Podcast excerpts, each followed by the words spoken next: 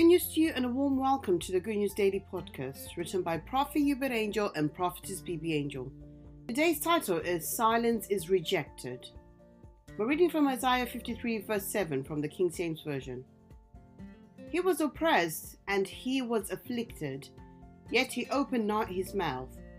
He is brought as a lamb to the slaughter, and as a sheep before his shearers is dumb.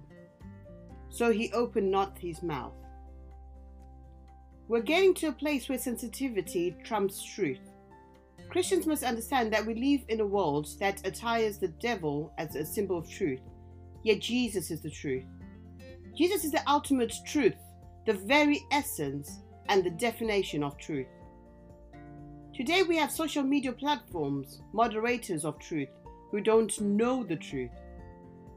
A deliberate effort has been made to test Christians' patience and obedience.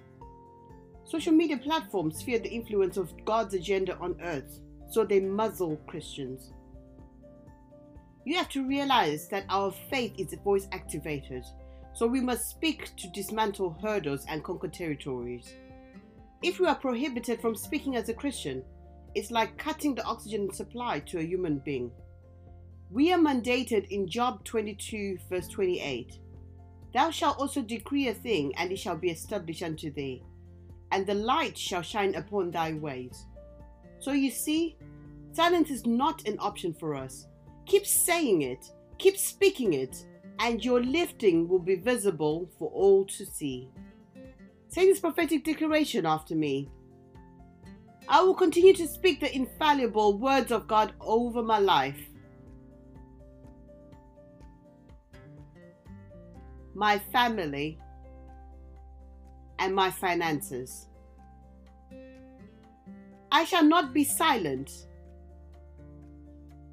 My voice shall be heard to change destinies and establish dominion in Jesus' mighty name. And for our further study, read from Acts 8, verse 32. If you'd like a free digital copy of this Good News Daily Devotional, Download from www.goodnewsworld.com forward slash good news daily. Thank you for joining us, and until next time, bye bye for now.